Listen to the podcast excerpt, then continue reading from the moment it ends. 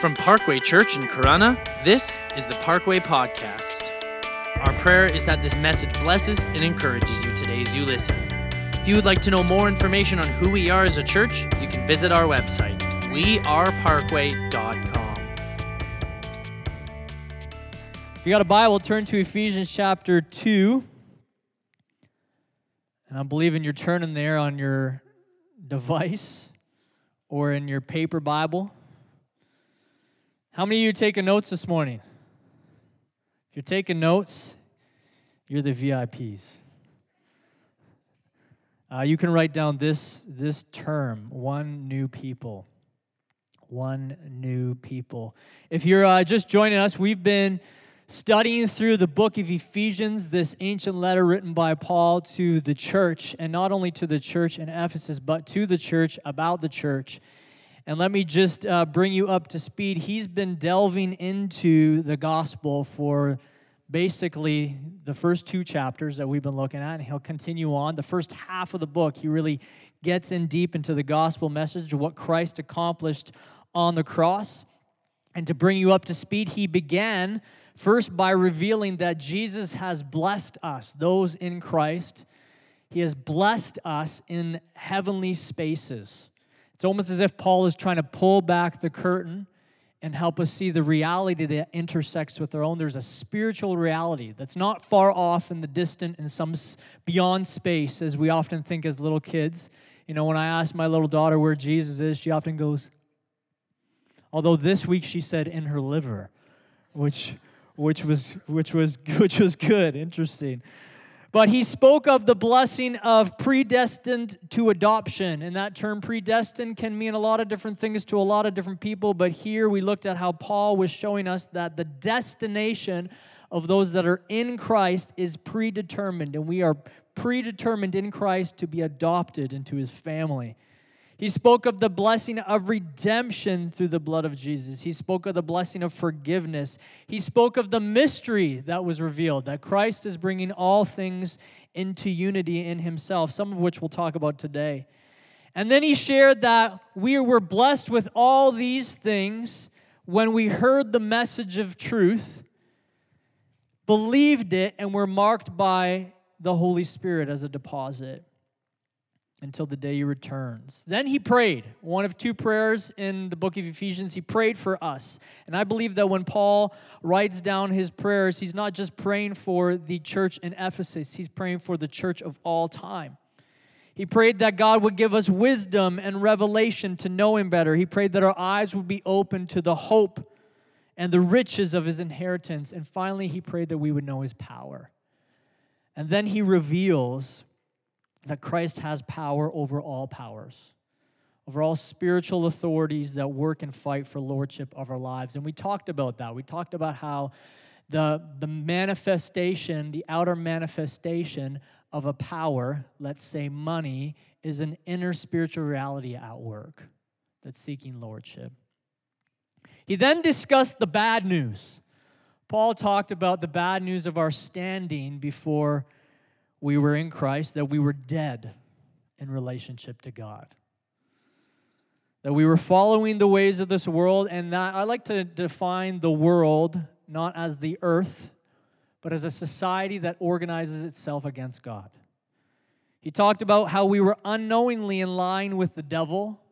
He talked about how we were deserving of God's wrath, and we often see God's wrath today by God just handing us over to our sinful selves basically says, That's what you want, that's what you get. Then he shares because of God's great love for us, he extended mercy and grace and made us alive in Christ. We were dead, but in Christ we are now alive and purposed for good works. That from grace we are saved to do good things. And that brings us to the section we're going to look at today, where Paul really unpacks what the gospel did for the Gentile people, of which we are part, and for Israel, that the Lord, through Jesus, is building one new people, one new humanity. So let's read together Ephesians chapter 2. We're going to go from verse 11 all the way to 22, and I'm reading from an NIV version. I believe it will be on the screen as well. There it is. Therefore, Remember that formerly you who are Gentiles by birth and called uncircumcised by those who call themselves the circumcision, which is done in the body by human hands.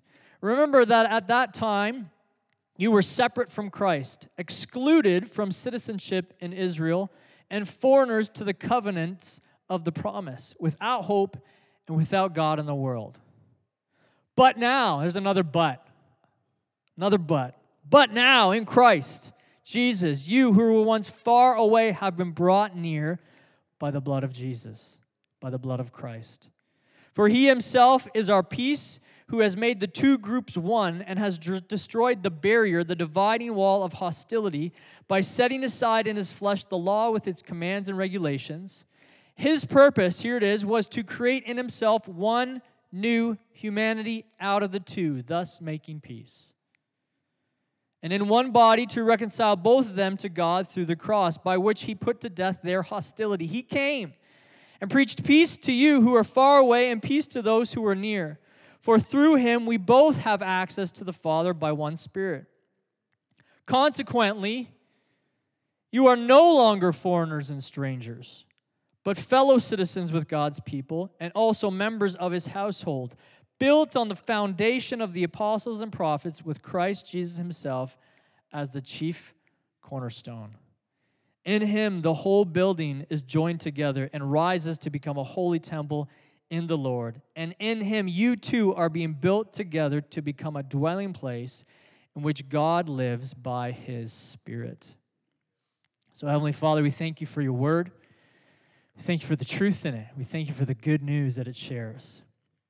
And I pray, God, that what you want to say today to us, you would speak very clearly and that we would have ears to hear, God. So open our minds, our hearts, our spirits. Lord, as we look at this barrier, this dividing wall that you've destroyed, I pray, God, that you would reveal areas in our own soul and in our own lives where we've placed walls that you've, you've called us to destroy, along with the work that you've done. We bless your name. This is for your glory.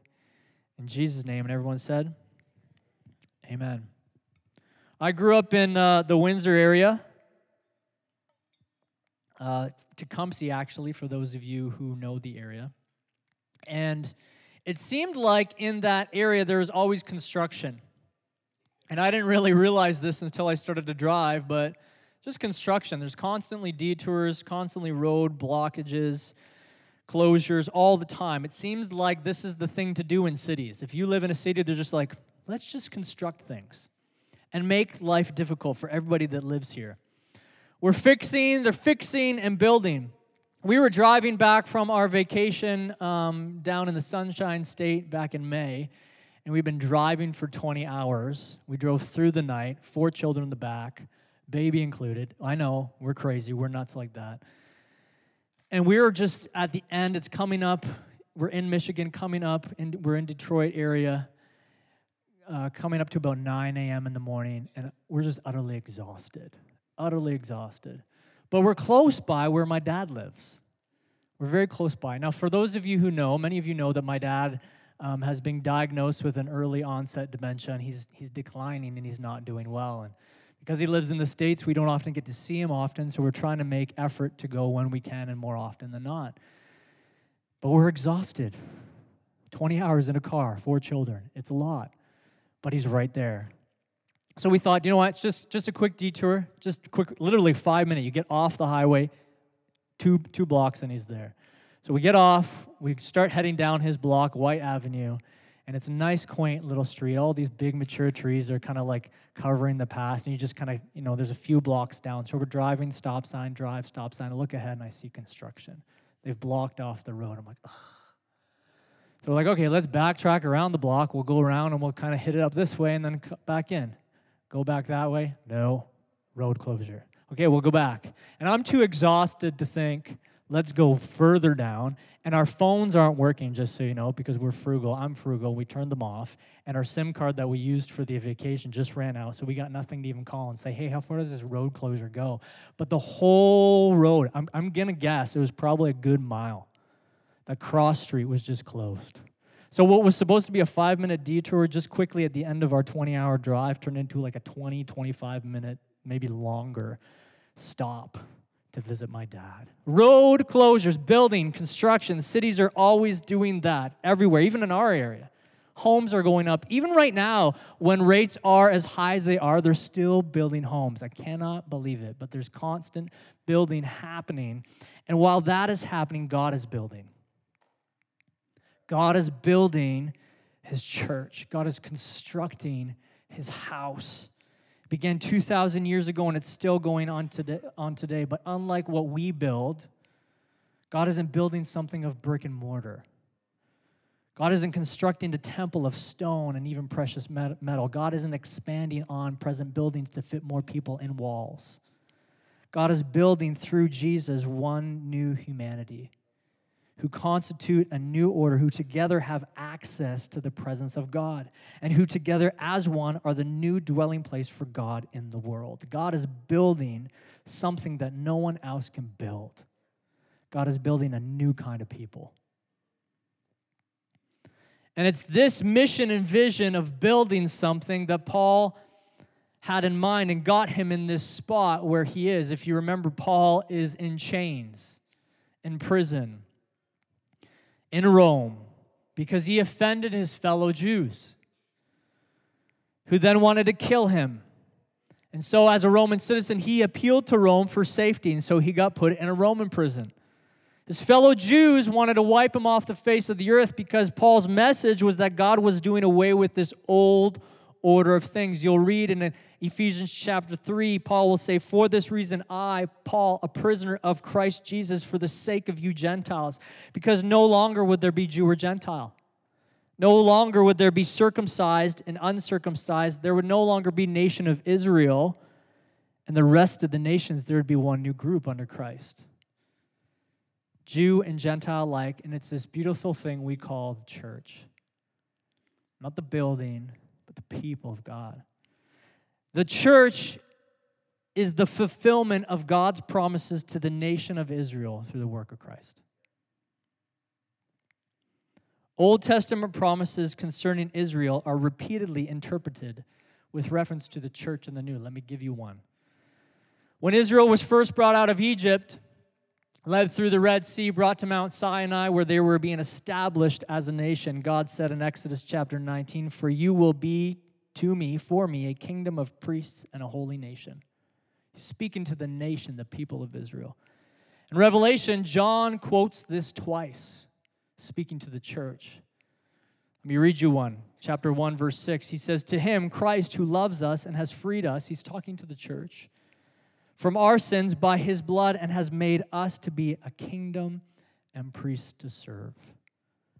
And this is the mystery that whenever you read Paul's letters, you'll see him talk about this mystery that, that God has revealed. God is bringing all things into unity in himself, not two groups, one, not two distinct people, one new creation, one spirit, one body, one church.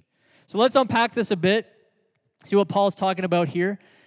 If you look at ancient Hebrew tradition in the Old Testament, I'm going to get a little theological, but I'll try to simplify it. There are three creation stories, actually, possibly four, but we'll stick with three for sake of ease. The first is what we all know Genesis chapter 1. God created all things, heavens and the earth. It's here that he made people, he made he made everything that we see and know, and he gave the people a mandate be fruitful and multiply. I have four. How many do you have? be fruitful, multiply, fill the earth. Creation story one. Creation story two is in happens just after Genesis 6. So mankind, you know, increasingly got more wicked, and God brings about a flood to bring judgment on the wickedness of man and actually beginning to wipe out the seed of Satan, but that's another side thought. And then he begins, so to speak, again through Noah. And he gives Noah and his family this mandate be fruitful and multiply, fill the earth. And then there's Genesis 11. Genesis 11, the Tower of Babel. Man had rebelled against God and decided to unite against God and make a name for themselves. This was a rebellion, some say, against the command to be fruitful and multiply and spread over the earth. Some traditions actually say, some ancient Jewish traditions say that the tower was man's attempt to build something that could withstand another worldwide flood. So from here, God disperses the languages of the people and he spreads out man across the face of the earth. And the next scene we have is Genesis chapter 12, where God chooses one man, Abram to build a nation through. This would become eventually the nation of Israel. Now, ancient Jewish tradition holds these as three, so to speak, creation accounts. God would use this man, Abram, to build his people who would be his representatives, his kingdom, and his priests, through whom he would bless the whole earth. Now, many of you who have been in church long enough, you know the story, you know how it goes. You read from Genesis 12 all the way all the way to the end of Malachi until the time of Christ. You see this Hebrew people failing to stay faithful. Cycle of rebellion and rebellion and rebellion. And through all that, God repeatedly points to, and has since day one, since Genesis 1, since the fall, a Savior, a Messiah who would come. And then we get the time of Christ. But what we see around the time of Christ, this is the point, this is where I'm going to, we see a very distinct separation, a very strict separation between Jews and Gentiles. Gentiles are those who are born of non Jewish descent. Ephesian people, for the most part, the Ephesian church was a Gentile church. You and me, we are, unless I don't know your background, we are Gentiles. Unless you're ethnically Jew, we are Gentiles. Anyone not of Jewish descent are Gentiles. So as you're reading the scripture and you hear this word Gentile, that's you and me. That's us. And we see at the time of Jesus a barrier that has been formed between these two groups.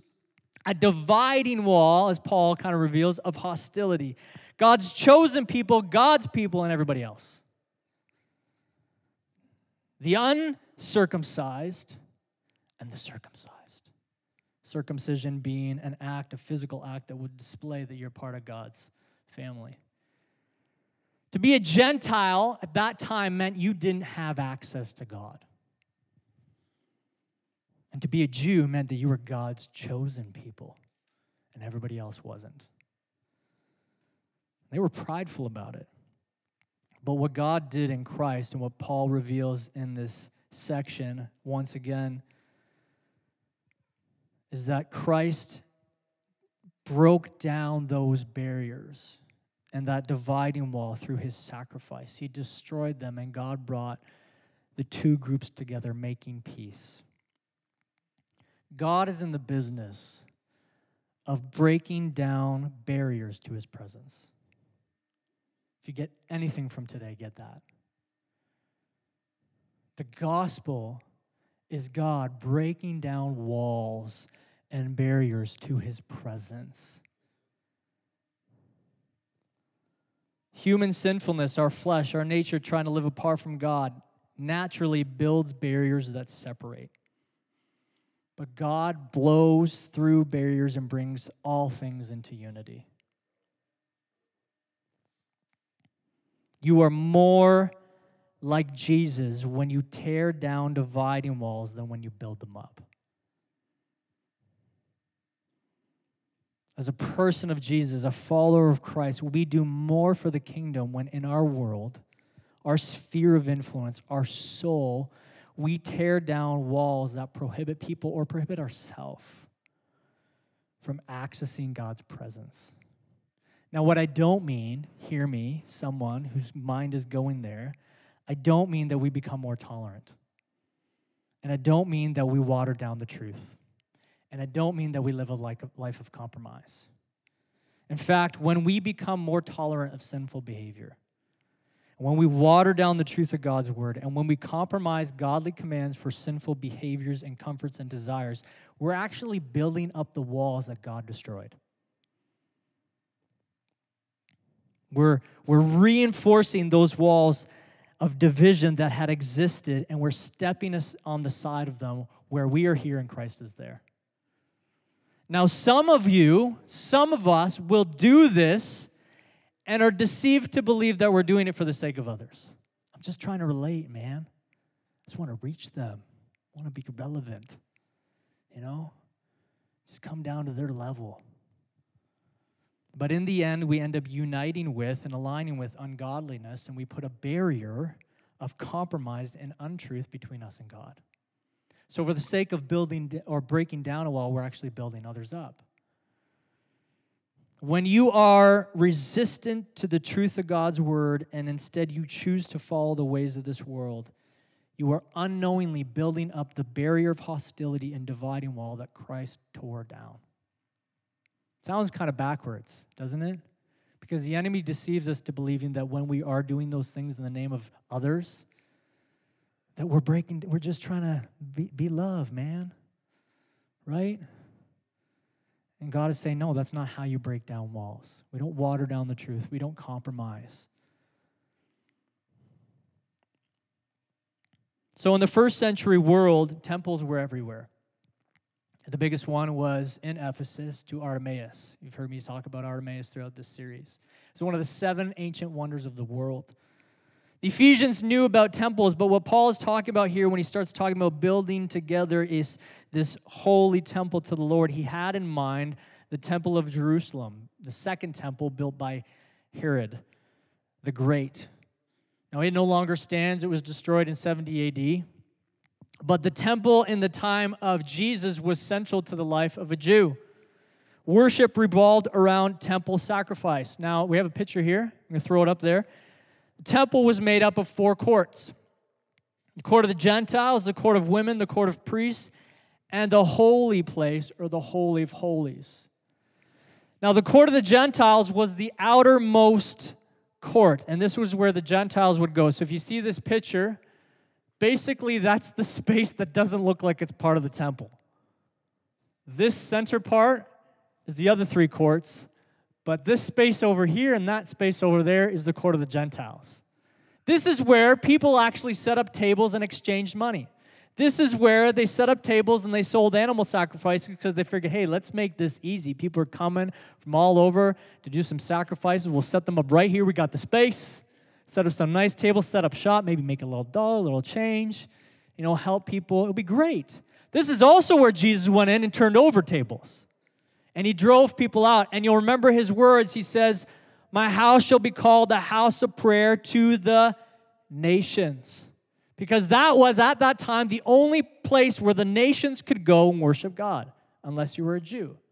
Now, the next court in was the court of women, and this was as far as the Jewish women could go. And so, this is this space. I'm going to point to it right here. You see that little stairs down kind of coming down in that semicircle, that space was the court of women. The next court was the court of priests, and this is where the priests would go and they would offer sacrifices, daily sacrifices, and daily prayer. And then that big, tall looking one that kind of stands out among the rest, and it's got that nice big door. That is the doorway to the holy place or the Holy of Holies. And it was believed that God's presence dwelt there on earth. Once a year, one person, the high priest, would enter there after a process of purification and offer an atoning sacrifice.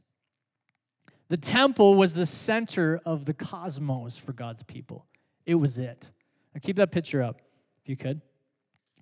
The historian Josephus said that the Jewish part of the temple, so that basically stone wall you see kind of going around, he says was encompassed with a partition that had an inscription that forbade any foreigner going in under the penalty of death. Now, in 1871, they archaeologists found the exact wording of that inscription. It said this No foreigner may enter within the barrier and enclosure round the temple.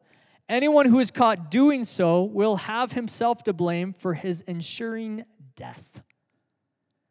Now, imagine with me you are a Gentile person, which you are, I am, and we're living in the time of Jesus and we're going to the temple because maybe we're God fearing.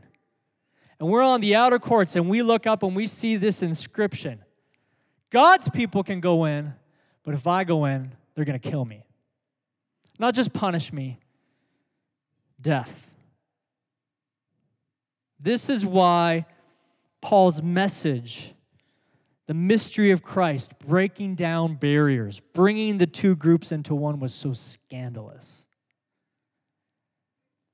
Paul's message, the message of the cross, the message to us was that Christ destroyed these barriers, the dividing walls that separate the groups, and limited access to God. In fact, if you remember the, when Jesus died on the cross, the temple curtain in the Holy of Holies, there's a curtain, was torn in two. It's almost God's like, I'm out of here. Anybody can come.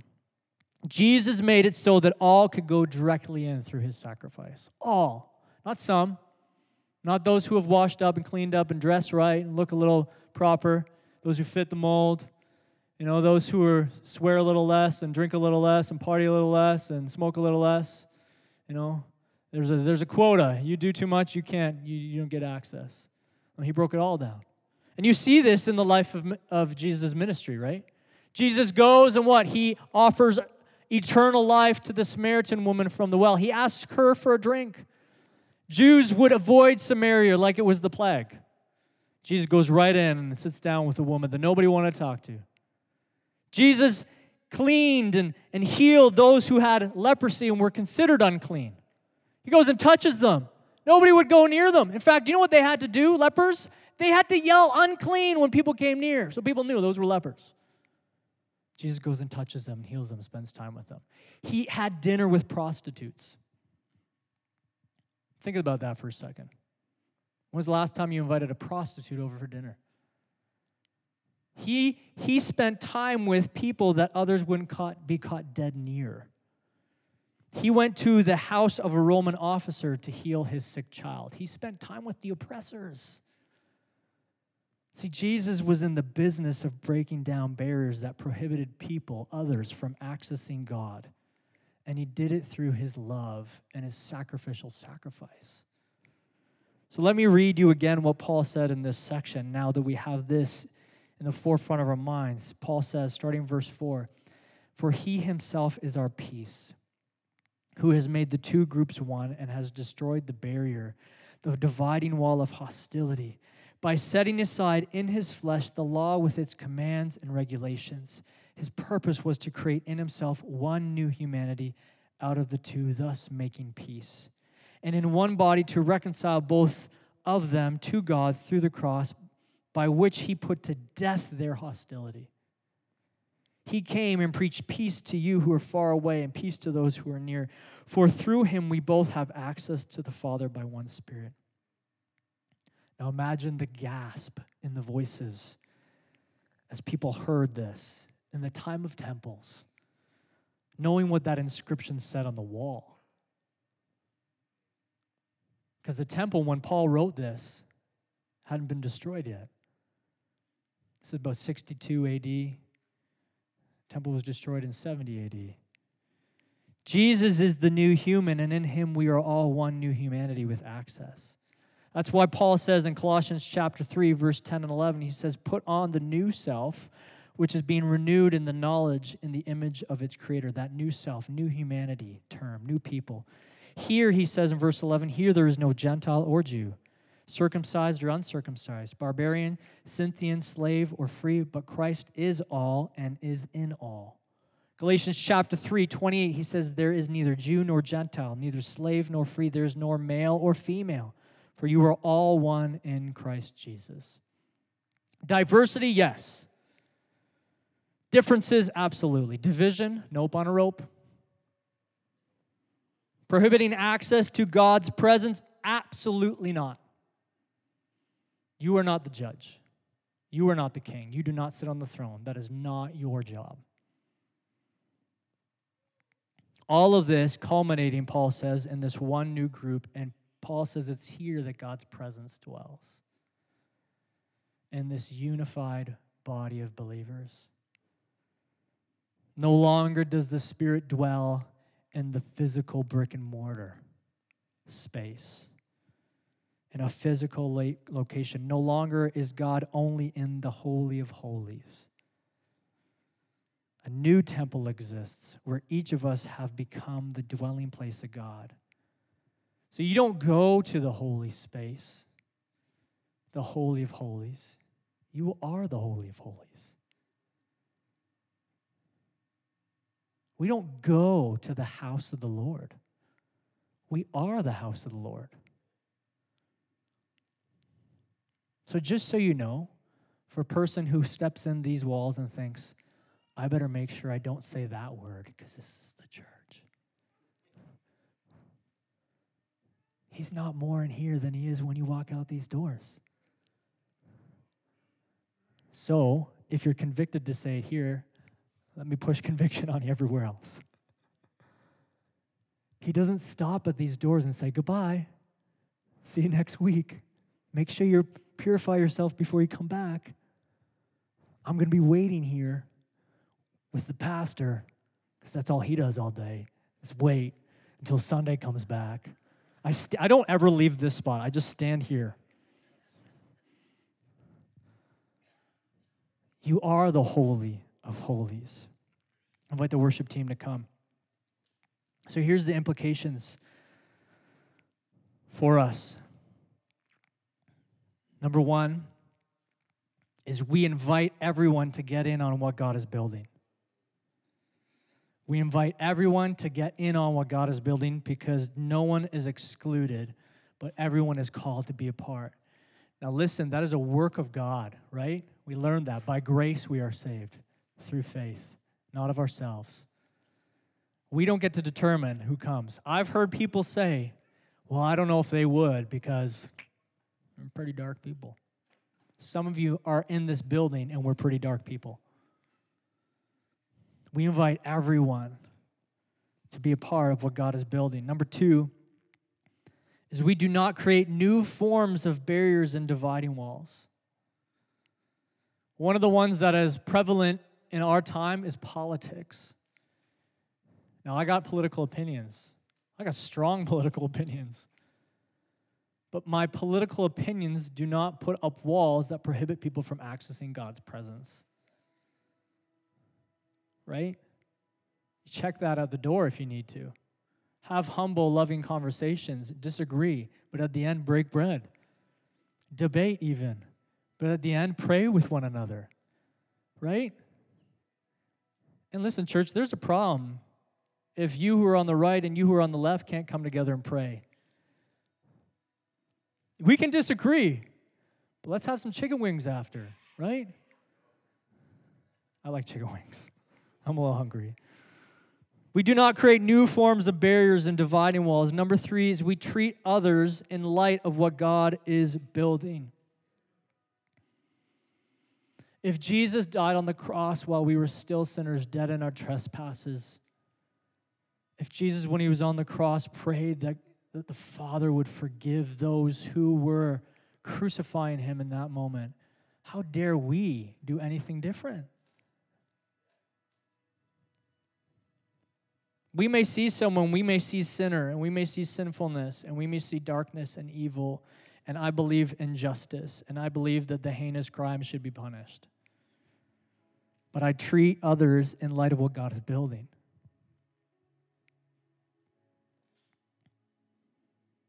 At that time, Jews looked down on the Gentiles, but God included them. And finally, number four, most of all, we do everything to grow in sensitivity to the presence of a holy God in us.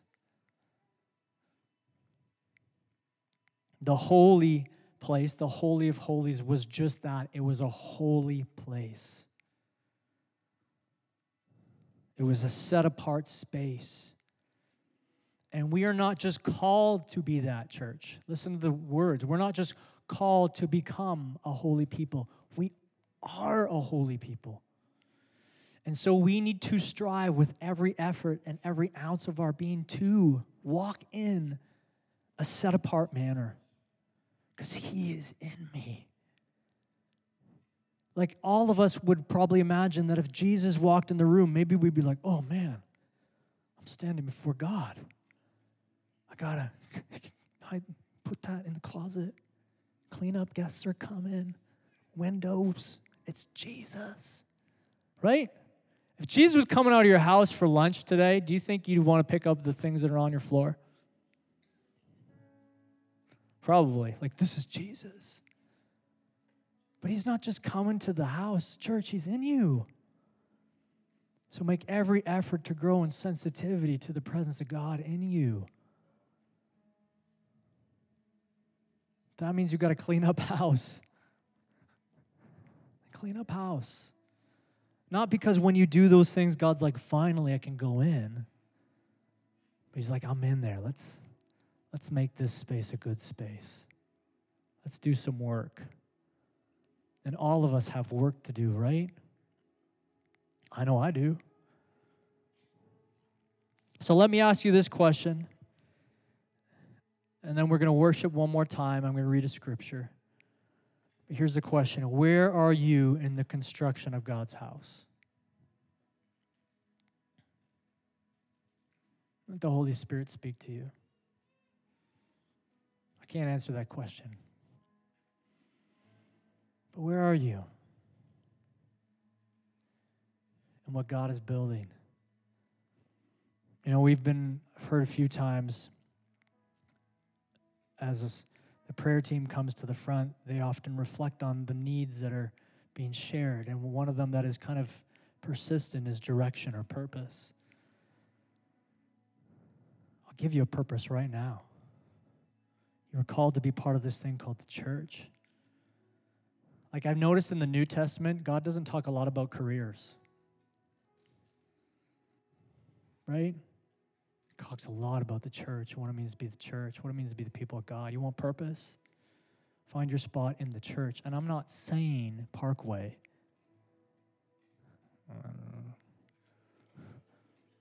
What I'm saying is the people of God. What am I called to do? Where do you want me to go? I want you to be my people. I want you to be my holy people. I want you to break down barriers. I want you to, go out and find people and give them access to the presence of God in you. Build bridges.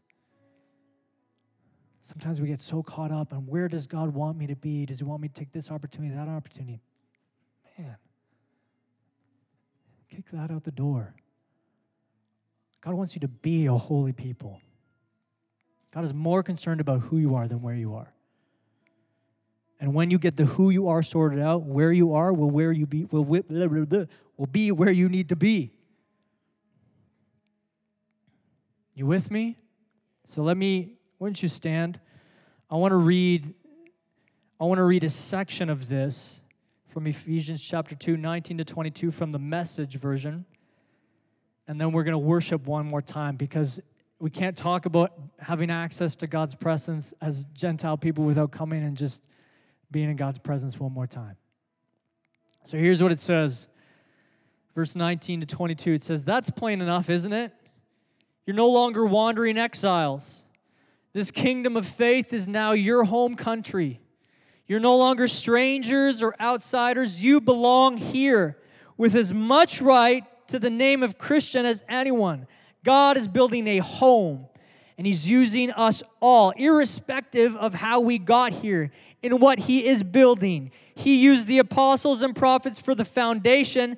Now He's using you fitting you in brick by brick, stone by stone, with Christ Jesus as the cornerstone that holds all, holds all the parts together. We see it taking shape day after day, a holy temple built by God, all of us built into it, a temple in which God is quite at home. So, Father, we thank you. We bless your name. And we come into your presence one more time in worship because you are worthy of that honor. In Jesus' name. Let's worship, church. Thank you so much for listening. We hope that this message brought you closer with Jesus and gave you a better understanding of your walk with Him today. If you would like to know more about who we are as a church, you can visit our website, weareparkway.com. You can also like us on Facebook and follow us on Instagram at parkway.church.